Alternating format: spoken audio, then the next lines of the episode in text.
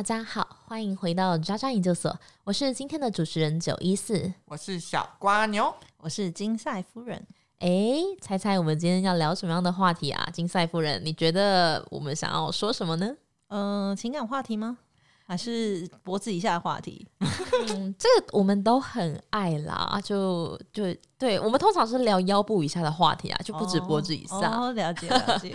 不过我们今天想要聊一点跟我们职场相关、有一点点营养的东西。其实是想跟两位聊聊，因为小瓜牛跟金赛夫人过去都有当主管的经验，那我自己还没有嘛，因为我一直以来都还是一个 IC 的角色，就是 individual contributor，还没有正式走到管理职。我知道小瓜牛刚刚默默笑，你想说干就又在干嘛？不是 IC 的 ICRT 吗？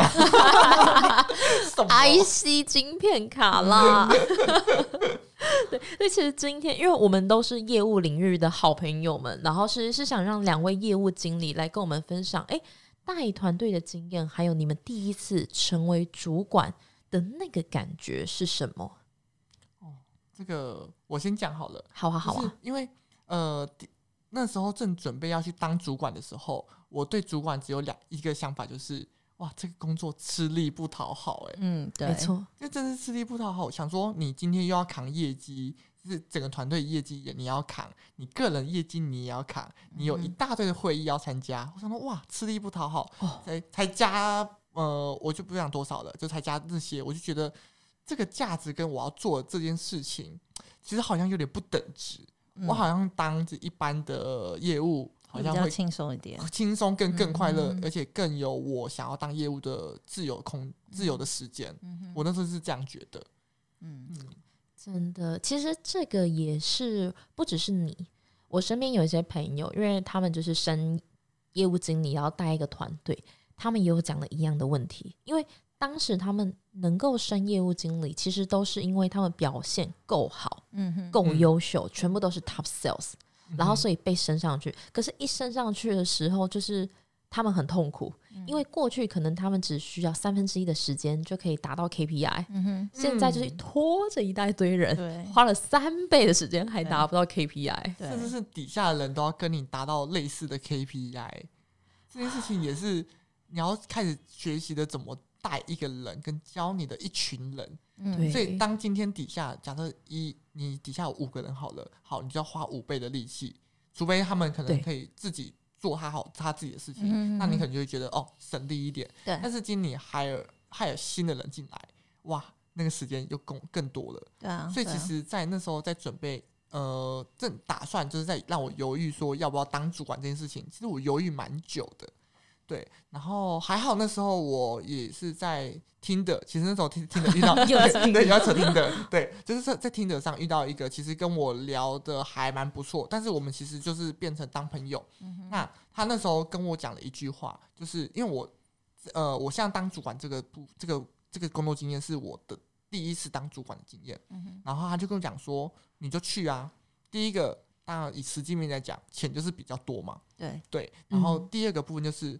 一个公司，他愿意花成本，然后让一个没以前没有当过主管的人来当主管，代表公司去认可你，去觉得说我可以把这个资本投资在你身上，所以你是有价值的。然后再他就讲讲一个说啊，如果说你主管当的不好啊，你也不用怕，你就换下一个工作，反正你人那么棒，那么优秀，哪个公司会不要你？所以其实是他讲了这些理由之后，才促使我觉得，哎，当主管好像没有我想象中的这么难，好像我可以试试看，但就是跳脱你原本的舒适圈。嗯，对，我的我的个人经验，那时候正准备要当主管的时候是这样子。哎，我反而听完之后很想问你，到底是在哪个地区滑 Tinder 的，可以滑到这么优的朋友？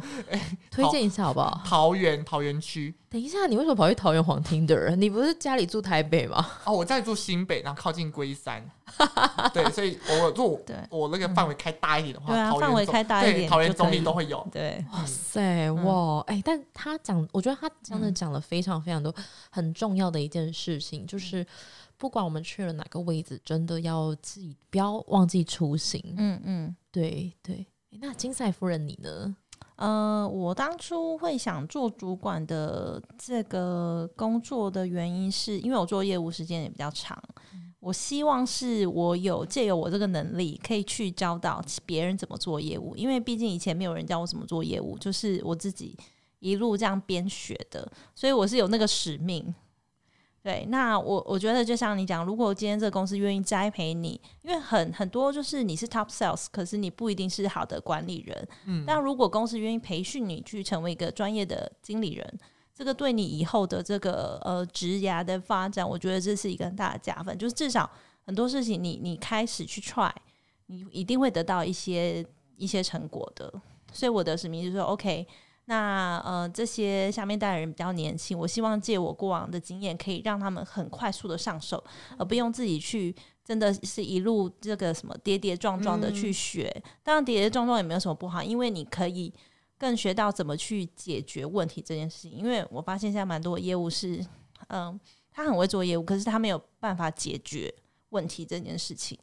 什么是很会做业务，但是不会解决问题？他可能很会卖东西啊，比如说他很会卖东西，然后当客户比如说丢了他丢给他一个问题，是不是在他的这个 FAQ 里面？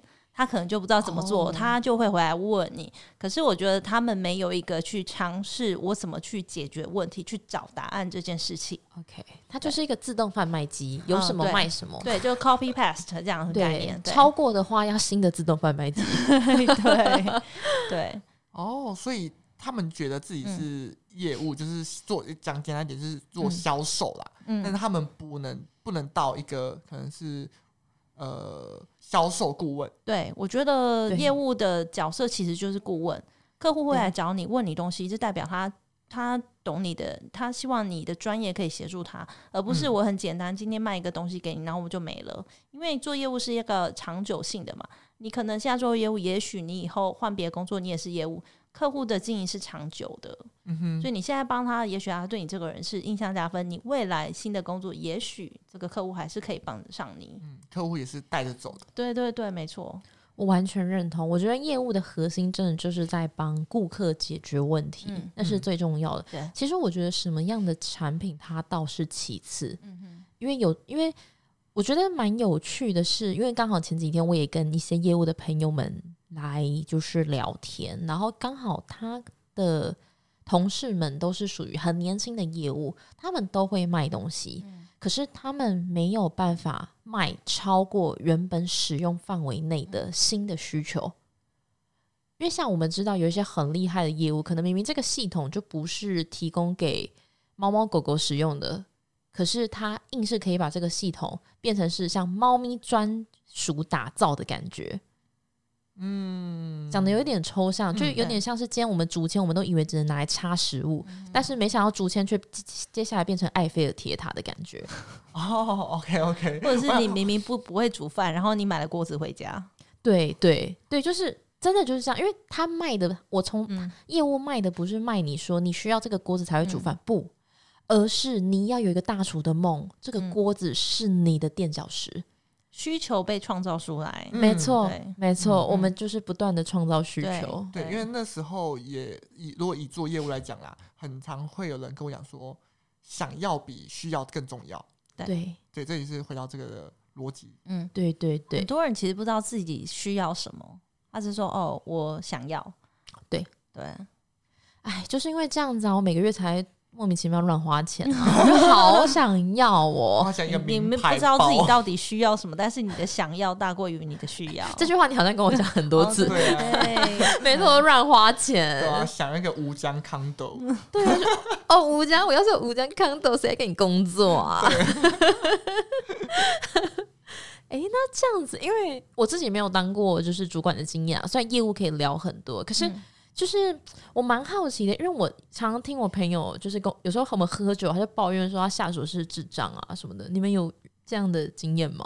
有，我的下属好多智障。哎，对对对，你是有带团队哦，你可以骂他们智障吗？我我常常骂，但是但是我不会是真的是就是呃疾言吝啬的骂他说你是智障，但我就说哎你不要耍白痴，我你可带你脑袋出门上班。对，但是因为我跟他。我其实有时候也在好奇这件事情，我觉得这也是分享我的问题点，就是我其实不太知道说我跟下属到底要保持这种就是可以欢乐笑的气氛嗯的居多比较好，还是其实我应该要给他们一个多的专业程度，然后让他知道说，其实呃，在我们讲公事上面，我们都是要严肃的讲。就有时候我会觉得说，这里好像又有点没有公归公，私归私。我觉得那个尺这个是一个所有的主管都会遇嗯到第一个很大的课题，就是嗯你的领导风格是嗯什么。嗯其实我在刚好一个小小的分享，就是我在半年前甚至一年前的时候，我也遇到这件事情，我很煎熬。就是其实我不是直属主管，我没有这个责任，可是因为我是相对资深的同事，所以我可能要带实习生，然后还有就是比较年轻刚进来的同事。然后那因为你有，就是你要去教他们、教会他们嘛。然后因为其实你已经知道你工作本身就很忙，那你一定是希望说这件事情浪费你的时间越少越好。那你会不由自主的摆出很专业的态度，或者是问他们有没有什么问题。可是其实当你在这样问的时候，他其实代表的意思是，人家根本就不敢提问题出来。是心里骂你 bitch，没有，我很常遇到人家不敢问问我问题，然后我就觉得说，是我太凶吗？可是我平常也就是跟你们维持一个还蛮良好的关系，就是我们也是，嗯、因为很常会有人说，哎、我都下班了，我才不要跟我主管吃饭嘞，嗯就是很常会有很多这样子的的下属嘛，我们也很常遇到。嗯好，但是因为我跟我的呃所有的 member 里那下我的下属们都是说，哎、要不要一起吃午餐？要不要一起吃晚餐？然后也是可以去唱歌，嗯所以其实我跟他维持一个蛮欢乐气氛。但尽管在这样的情况下，他们还是很常不敢直接问我问题。我我觉得这是台湾的教育问题。这个我想要嗯就是平反一下，我觉得不只是台湾的教育问题，我觉我觉得这个东西，因为其实某个程度上，你变成他的主管，你也在教育他，嗯所以你在创造这个场域给他。这件事情我有跟我的朋友讨论过，因为那个时候我觉得我很很纠结，我不是直属主管，可是我好像有让他们知道说有问题可以问我，但是他们却是会有压力的。那个时候我才意识到一件事情是，我没有好好的去观察我的 team member 他是什么样的风格，我才发现到他们全部人清一色都是对自己很有要求，也很希望把事情做好，就是因为嗯。也很爱面子，所以才不敢问，怕犯错，怕别人觉得，你怕别人觉得笨，因为他就是想要把事嗯情做好。可是因为你知道你，你如果不问，你不会做得更好。嗯因为可能这件事情对我们来说是三十分钟可以处理掉，嗯可是对于他们来讲，要想到这整个完整的流程，因为没有经验的情况下，可能真的要三天。嗯那以我们的角度来说，我们就觉得为什么要这么久？你为什么不直接先问？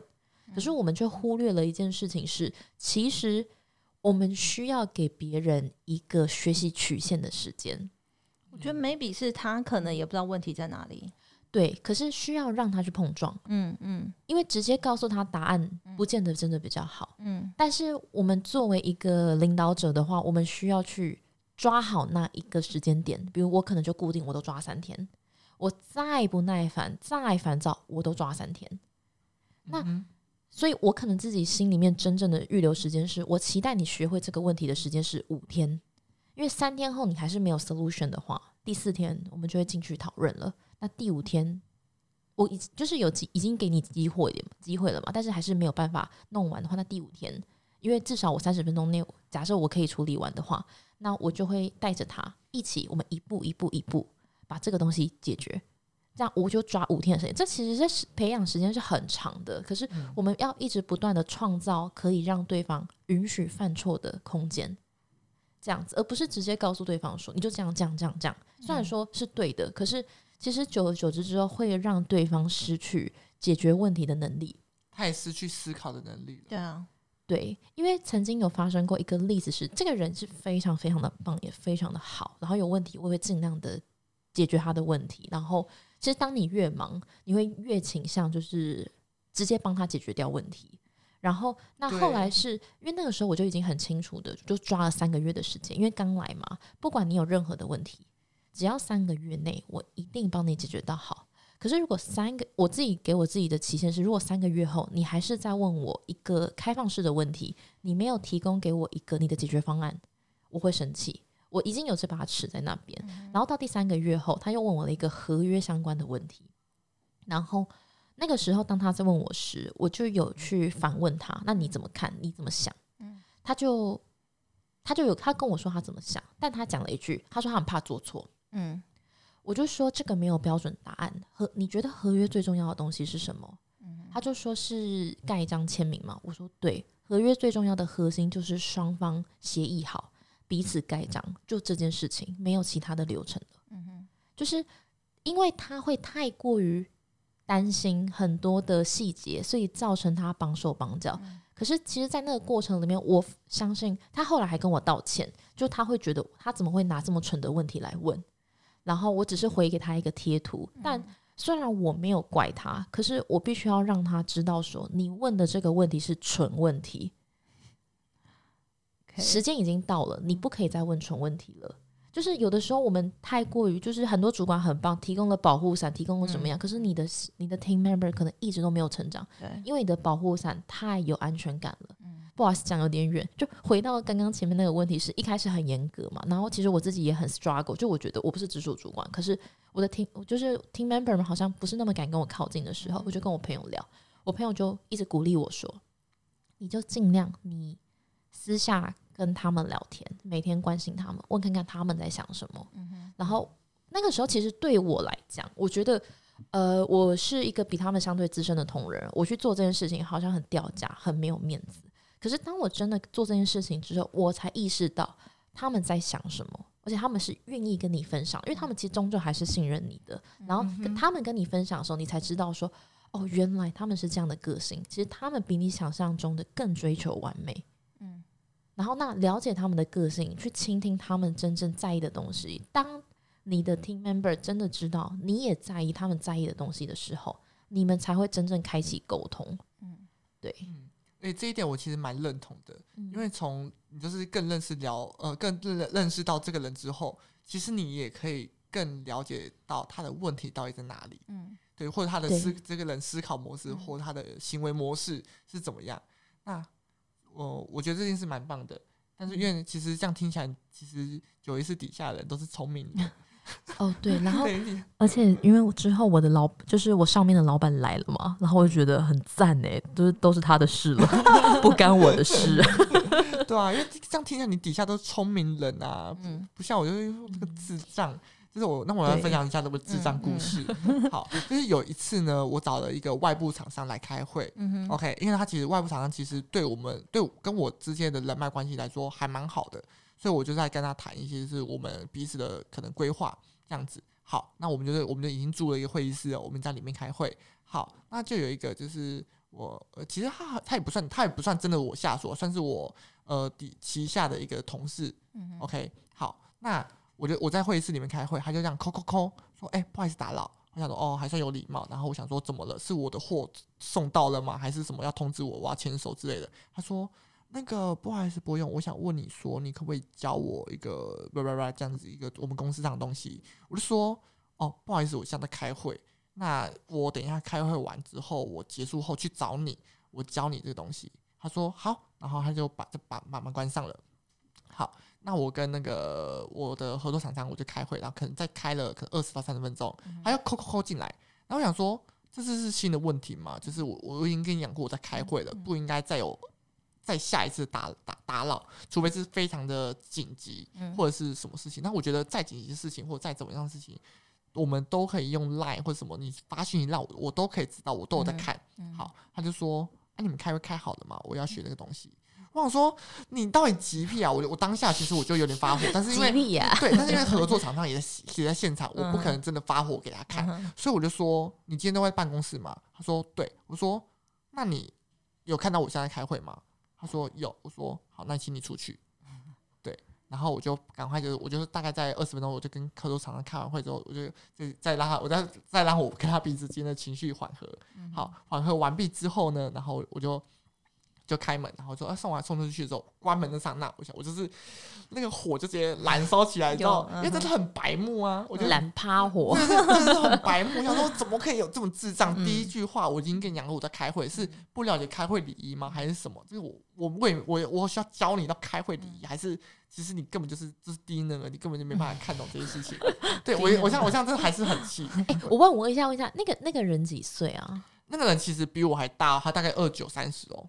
哎、我觉得好像年纪大的人，他们好好好了，这这样子有点没礼貌。但是好像有一些，因为我有遇到我客户，好，他好像快四十，然后我跟他讲了一句话，他可以已在会议上面，而且会议上是连他的经理们、主管都在哦，然后已经讲了一句话，还有后面又重复问了三次，然后我后来我实在在会议上我受不了，我就说，我刚刚有讲了，就是一月的时候会有新的同仁过来说明，嗯哼，他就哦好，又再问了一次，前几天赖又在问我，他是没有在状况内，他常常这样子，然后好像就是连他的同事们都知道他有这个情况。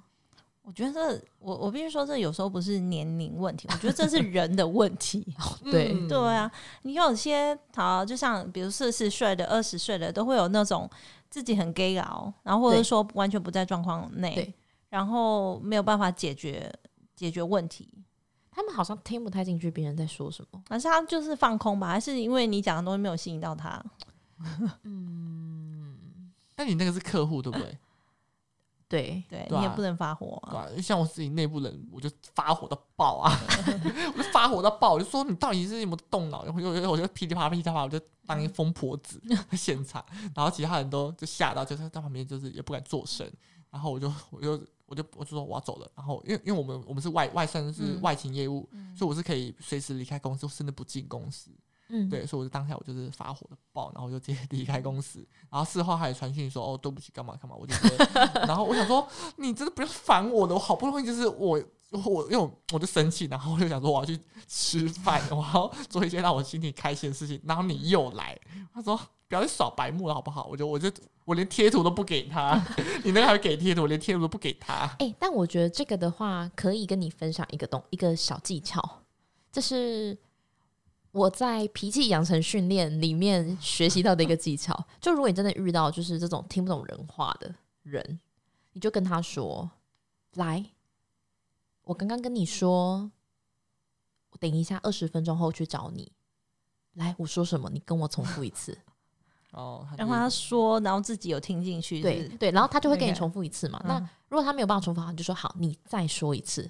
对，二十分钟后去找。对，然后就说好，那待会我小瓜牛，我几分钟后去找你。他就说二十分钟后，你就说好，对你现在就先回你的位置上，我先开会。在教幼稚园哦。对呀、因为我真的教过国小小朋友，所以职场，对啊，所以我我跟你说，我真的完全可以理解你这个心累，因为我是先去公司，就是先去外面的公司实习，然后我是在毕业前才去学校教小朋友。嗯然后我有发现到一件事情是，作为一个老师，我们都会对成年人过度苛责。嗯而忽略他们其实需要学习，因为我们觉得嗯你应该都要会了，对你也是跟我们一样受九年国教，有大学甚至硕士毕业，你没理由那么智障。对，对不对？我完全认同你。但是在我教小朋友的时候，我们会不断的，你自己心态上，你也会愿意给小孩更多机会，你也觉得嗯他还在学习，他还在 learning，他还是个孩子。而且小朋友是更喜欢同一句话重复讲很多次，然后你甚至是因为我这个方式是我，因为我小朋友实在太烦了，你如果骂他们凶他们，他会说老师你好凶。就是大概会像这样，嗯可是如果你可以去让他附送你讲的话，嗯因为他听不进去，可是你让他听进去的话，他真的会记得。就是从孩子们身上，其实有教会我怎么做 people management 这件事情。因为其实大人也同样需要机会，可是到底我们机会要给到什么样的程度？我觉得这个就是现在的主管们要面临一个很难的功课。因为小朋友，我们可能愿意给他十次机会、二十次机会，让他重复失败。可是大人没办法有那么多机会，但我们还是要设定一个底线。所以我给我自己的底线就是三天跟五天，但是你的底线就是要由你来抓。我想说那个这种这种事情讲一次就够了吧？可能要贴一个 memo 纸在他对啊的，没有你那个刚才讲说你重复一次，他说哦二十分钟，我说那你现在哪个字听不懂？哪个字听不懂？文盲吗？我 我以前也会这样。我的小宝啊，那金赛夫人呢？之前带团队的经验，我我自己讲我被带的经验好了。好哦，我上一个呃工作前之前的一个工作，然后我一直觉得我在这个老板身上学很多。我那个老板是德国人，女生，哦那很严谨。呃，很严谨。可是我觉得他在训练我的方式很不一样。他是 CSO，所以等于说是公司的 co-founder 这样子。他当呃他们在台湾开台湾市场的时候，我就是做未来管理台湾市场的这个这个人，所以他也是从香港就飞过来，然后教我。他会做的是让引导你去想，而不是直接告诉你答案。我觉得我们我们缺乏的是是引导这个人怎么去解决问题，嗯而不是直接给你答案。他可能就是 OK，东西我先丢给你看，然后我们用讨论的方式一来一往，因为沟通是要沟通，嗯不是只有一方，是双方在往来，所以他会用沟通的方式，呃，先让你了解，然后他会问你怎么想，引诱你去思考。那你就会发现说，哎、其实你看很多事情跟以前不一样，因为很多事情一体两面。以前我们可能以前我们做业务只看到一面，可是当你要做下一个阶段，你要成为经理人的时候，你看东西就要从另外一个角度去思考。所以我觉得带人，嗯，每个人都有他的潜能，只是说你成为这个经理人，你要怎么去引导他的潜能出来？你不是说东西交给他，我教你，而是应该是我引导你怎么去解决问题。因为我觉得这是一个呃领导的我我个人的领导风格，因为我不喜欢一昧就是给你答案，嗯嗯我要训练你，因为未来我不在你身边的时候，你怎么办？嗯嗯对所以我觉得我的方式会是用引导方式，然后呃，我那个老板也会，他不会是很直接的指责你，可是他就是要玩乐的时候可以跟你玩的开心。那要就像刚刚小瓜女友讲的，你要怎么去抓这个平衡点？嗯，可以就是跟下属玩的很开心，但是在专业的那个部分，他又很尊重你。我觉得他这个拿捏的很好。嗯嗯嗯，对就是我觉得可以，就是跟很多不同的主管，你可以学习到很多不同的这个领导风格，然后变成你自己的东西，这样子。真的，我完全认同。讲到这一段，我就想到，就是因为前一阵子我的同事，然后因为他现在要带比较年轻的弟弟妹妹们，嗯然后他就有来问我，因为他之前有跑去问了，就是我带的实习生们，嗯然后就是问说，诶，觉得九一四怎么样啊？什么？然后蛮感人的是，我实习生很认真的分享，而且是现在已经在当兵我，还给我很认真的分享。我想到什么时间是用手机？放手机的时候。对但我提问，嘿嘿就，是那他的年轻弟弟妹妹多年轻？呃，大概也是二三二四，哦，好，对，就是真的是刚毕业这样对对对对对。然后我的实习就是我带的实习生，当时也是二十四岁，然后他就是很认真跟我同事分享，然后因为感人到我同事还转给我，他就说九一四，我觉得我希望跟你分享。就是你之前带的，然后给你这样 feedback，然后我就是我就把它简单的念出来。其实我还蛮惊讶，嗯原来我有给他这些东西。他就说，九一四是我在这家公司很重要的学习导师。他一开始教了我一些 marketing 产业的知识、流量、产品行销、市场洞察、行销沟通等等。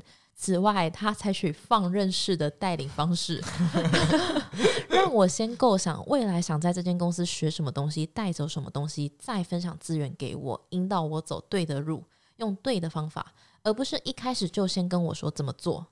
与此同时，如果我遇到问题，他都偏好先让我思考我的解决方案，在我提出我的看法后，再一起思考，如果我这么做的话，会不会有出乎意料的反效果？接着再抽丝剥茧，找出最佳的答案，激发出问题解决的能力。嗯，那时候我看完我很感动，想说哇，其实我是没有想到这些东西啦，但你居然会这样觉得，你是有请他吃饭、塞红包之类的？我都没有，反而还是他请我吃东西哦。哦 什么？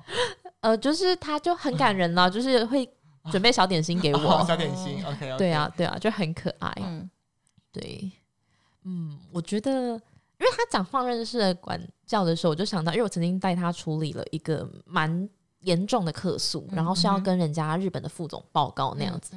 然后因为那时候在忙，我就脑袋放空，我就觉得臭婊子妈的，然后我就有点像像这样的心情。然后那我就带着他处理。一开始我就是我就真的是放空，因为我觉得，因为我已经先想好了最差最差最差，就顶多就是我们就终止合作。我觉得终止合作，在我跟老板报告，因为这件事已经是。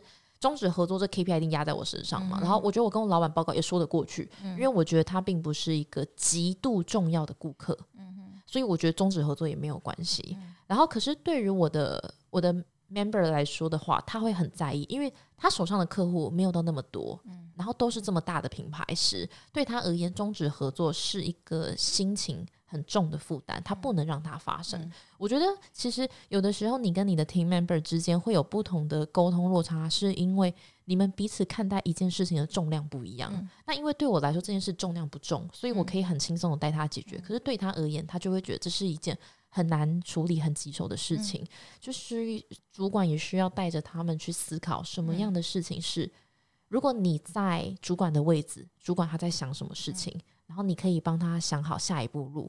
那他会走，就是彼此沟通会更顺利。嗯，要说当呃作为比如说下面下属的话，你有问题的时候，我觉得第一个你应该要先想这问题发生，我的 solution 有什么？因为当你跟你老板报告的时候，你就可以提供说，哦，这件事情发生，我建议可以怎么怎么的做，然后用沟通的方式跟老板去讨论出一个 final 的 solution。就你自己要先准备好，而不是这样说，哎。我现在发生这问题怎么办？我慌了。对对，但我相信小瓜牛应该之前遇到的都是下属已经很慌，经验我觉得是经验的问题啦。但我下属慌到一个我不可置信哎，就是他我他不可置信的程度是，呃，我讲一下好了，就是他有一个客户，好一样也是严重的客诉哦，嗯，好，他就说，哎，不好意思，小花牛，这个客户他有很严重的客诉。我不会处理，来这个联络方式给你，你帮我问，你帮我讲，嗯，我就发飙，哎，我生气，我想说你的客户又不是我的客户，然后就算我是你主管，好，我有必要就带着你一起，我说带着你一起去讲这件事情，我觉得 OK，因为我是你主管嘛，好，那我们道个歉或干嘛的，我觉得这件事都合理，没有人就是直接给我一个你的那个客户联络方式，叫我打过去联系的啦。丢给你，然后他自己退场。对啊，哇，就是哇，你我就屁股拍拍，我整个人走人。哎，他偏屌哎！我想说，我第一想，第一想说，这是我没有教吗？还是没有 common sense，还是怎么样？我想了很久，然后我那时候还跟我朋友讲，我说我我因为我在情绪管理里面，我做的方式是我先把这件事情先放着，好，我沉浸三分钟。三分钟之后我还是生气，那就代表我真的在生气，真的是很荒谬的。好，我沉浸三分钟，好还是气。两件，我今天讲两件事情，两件这这两件事情都是让我觉得我三分钟之后，放放三分钟沉浸，好气爆，我就继续继续破口大骂。我就想说，这个哦真的是很屌，真的是哦。我现在想到，你现在还是很气，我现在气到语无伦次，三分钟又回来了。对，三分钟，我说想，我现在让我再想分三分钟，哦，还是气，还是气，气久，气爆。应该不是同一个人吧？两只两个人。哦，OK，好，那 你真的还蛮幸运，遇到一些蛮，他就是注定来磨练你，对，磨练我的，对，磨练我的 EQ。嗯哼，对啊。那金赛夫人呢？你有没有？虽然说，就是你觉得他们都是需要被教导，可是你有没有遇过很荒谬的例子？我我觉得其实也没有到，嗯，我觉得我最比较不喜欢是你可能不知道怎么解决，但是你要给稿这件事情。哦，这个我，嗯，我在以前的公司有遇到这样的同事，所以我稍微可以理解你的感受。对我觉得倒是没有说有什么非常荒谬的事情，但是给稿这件事情。你没有呃，你没有去思考。好，我我记得我以前有带过一个 intern，他是呃台湾第一那个学府台大，我不讲好，你知道 OK。然后呢，我那时候就去客户拜访，然后我就带着他一起去。那因为他才刚进来公司嘛，就学习跟我学习怎么做业务。那我在跟客户谈的时候，就是很多东西呃他会抢着回答，然后我就觉得，可是事情不是这样子啊。然后我就觉得他很 gay 搞，就是你跟着我去，你是去学习。那如果有必要，我请你回答的时候你再回答，因为这个这个会议是我跟客户的会议，你只是一个旁观者。嗯，那他就有点 gay 搞，就是一直插嘴讲一些东西，可是那些东西并不是正确的，所以我我比较比较不喜欢人家 gay 搞这件事情。所以，even 像是我自己现在，如果说我跟客户开会，我觉得选择聆听会比呃你一直讲来的好，因为你要先了解客户什么，你不确定的东西，你可以不要先讲。你可以最后做一个总整理，然后再回复客户。就是我们可以以以退为。是叫什么？以退为攻，呃，对，以退为进，对，是对，聆听为主。对，我觉得这件事情也非常的重要。对，很多业务不会听啊，因为没有他们太菜。哦，好，我觉得，因为甚至呃，也不讲太差，因为很多做了很久的业务，他也不懂得聆听客户的需求。嗯嗯。然后，因为其实像你。你刚才举的例子是你跟着你下属，但是我主导这个会议嘛，所以我是主讲者。嗯，OK。其实当那你也有经呃也有类似经验，是我跟着我的下属一起去拜访他的客户，有对，但他是主讲者，对我一句话我也不插嘴，我也是啊，我就坐在旁边，等到他需要我的时候，我才会出来。对他当需要我拍个说，嗯，看他跟我求救的时候，我这时候再站出来。因为尽管我们，因为我觉得这这一份聆听，我不仅是帮他聆听客户的需求。我也在聆听他会怎么样的回答，因为我如果抢着回答，那我就变成是保护伞去喽。嗯，我就保，我就保护他，就今晚顺利签签到这张约，他也没有学习。嗯嗯，这我觉得这是主管的难处，就在于。这边很多妹妹嘎嘎，对啊，你要去拿捏很多东西。对，然后听听完整个之后，你还要给他 feedback，说我刚才觉得哪边表现很棒，还不能先从坏的讲哦，对对对，一定要先讲好的哦，不然他身心又受创去了，你连玻璃心碎碎。对，所以你连他的工作上的职能、职涯，甚至是到他的个人的体质，就是他的心心态，这些全部都要兼顾。哎。主管很辛苦哎，主管真真的很真的很难，真的很累。我知道，可是可是我觉得鼓励，嗯，刚刚说在台湾这个社会，其实大家都缺少鼓励这件事情。我认同。对，像因为我先生在教教小孩，所以我常常会听到他跟小孩，就是他的学生，他怎么去教导学生，他会用鼓励的方式，就是即使可能这个东西他没有讲的很好，他都会先说好的，然后他就呃，比如说他觉得哦，你这个。这这个文章写的非常好，但是我觉得你怎么样去修正它会更好？嗯，是用鼓励的方式，就让学生说：“OK，我我已经我很好，但我要怎么去 push 做得更好？”而不是说，嗯，因为台湾就是比较多打骂教育，都会觉得你怎么那么笨啊？你这个东西怎么这样写？对，所以所以会造就成很多人不敢去发问。像我们以前在国外念书的时候。有什么问题，大家都是举手一直问。可是，在台湾不是啊，大家问说有什么问题，大家都低头吗？哦，很不一样。人家问说你有什么，就是 any comment or any questions，人他们会觉得说哦，问问题就是蠢，I'm problem。对，会觉得说哦，你好像觉得我很蠢什么之类的，对对。或者是觉得说，就是，但是我觉得不问问题，或是听完之后你没有任何的 comment 可以出来，就是你正整场会议或整场学习，你就没有拿到东西啊。因为你没思考过，或者是还没有理清清楚，会后再来问，那我也觉得 OK。嗯，可是你不能 always 是说，哦，好，我懂了，然后等到事情发生的时候，你再来给我做错的。对啊，对，因为我上次也是有一次鼓励到，然后他觉得自己很棒，他就觉得自己棒呆了。我在他身上好像盖了很多的好棒棒大拇指，结果结果他就说，那我可能我觉得可以怎么修正？哎，这段他听不到。他只听到好的，截取好的，听到我给他好棒棒大拇指。我今天这哇，这个月我签了十张单，哇，好棒棒。然后，但他要修正的没有，所以他下一个月又变零张单了。那就是他的课题啊，那是他的课题。对对，但但主管就是要解决他的课题，要因为很多人有大头症就是这样，觉得哦，我 top sales，嗯，没关系。可是后面跌下来的时候，就是要有这个点，你懂吗？他才会知道说哦，我要怎么去修正。我们可以辅佐他。但是没有办法帮他成长，对，没错，很多人都真的是扶不起的阿斗，那就请他去做行政工作好了。对啊，因为那你会觉得请人离开这件事情很难以启齿吗？其实我觉得不会啊，因为每个人都有他适合的角色。嗯，请他离开，并不代表他这个人不好，对，代表说他不他的能力可能不是在这里，他可能今天做别的工作可以更好的表现。嗯哼，对我完全认同。这就跟谈感情一样嘛，对不对？适合我们就来，不适合就分开。嗯嗯，对啊，就是你在看公司，公司在看你，彼此看，不一定代表是公司可以取决于取决你的留或去。相同，你也有选择权啊。我不是说哦，我试用期我很委曲求全，我就是要留在这个公司。对就是大家互相观察。因为对啊，因为试用期也是你在试用公司，公司在试用你，对啊，没错，这很合。我觉得这个也是回到一个主管的功课，是你自己内心的底线，你要嗯设定的非常的清楚。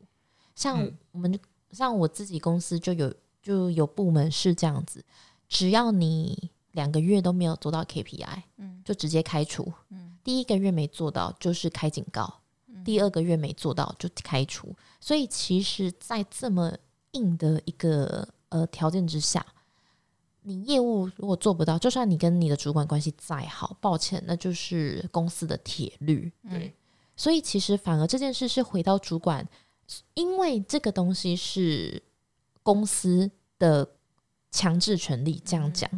所以所有的一线主管在带人，他们都必须照这个游戏规则走。可是可能你们公司没有这么硬的规矩，那反而是你要去想，你心里面你可以接受的那个底线在哪里？嗯，因为你现在纠结怎么请对方离开嘛，就代表说你们公司并没有为你的为主管们准备一个嗯让你下台的方向。那也许这个是你要去把握的那一把尺。嗯哼，我我分享一个经验，就是以前有个人有一个呃业务这样子，其实我觉得他也不是很做适合做业务，那我就跟他谈，我就说你有没有想过，你现在三十岁，你未来的人生要怎么走？我说我们今天不想说工作上，我们来讨论你的职涯发展。你觉得你自己适合做业务吗？你觉得你希望你接下来的几年你可以发展到哪里去？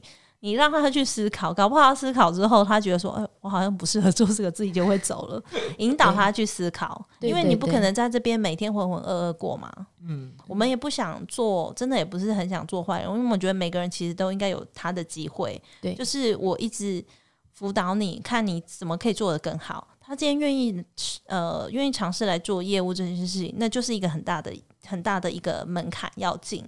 那怎么辅佐他？啊如果真的不行，我们就换个方式，让他好好回去思考一下，他人生的下一步是什么。嗯，对，完全认同，完全学到一认同招了。真的 好。那今天真的很开心，可以跟金赛夫人还有小瓜牛聊关于当新科主管的故事，然后也从两位身上学到很多不同的角度去看待一件事情。那 爆炸吗，我我觉得，与其说爆炸，不如说。我相信每个人都会爆炸，只是我们是不同的点跟不同的情况。那我自己有很多很多很多的东西要更进步，所以其实今天还是很开心可以邀请两位来分享这个故事。那我们今天聊主管的一些心路历程，就先到这边喽。我是今天的主持人九一四，我是小瓜牛。我是金赛夫人。大家拜拜。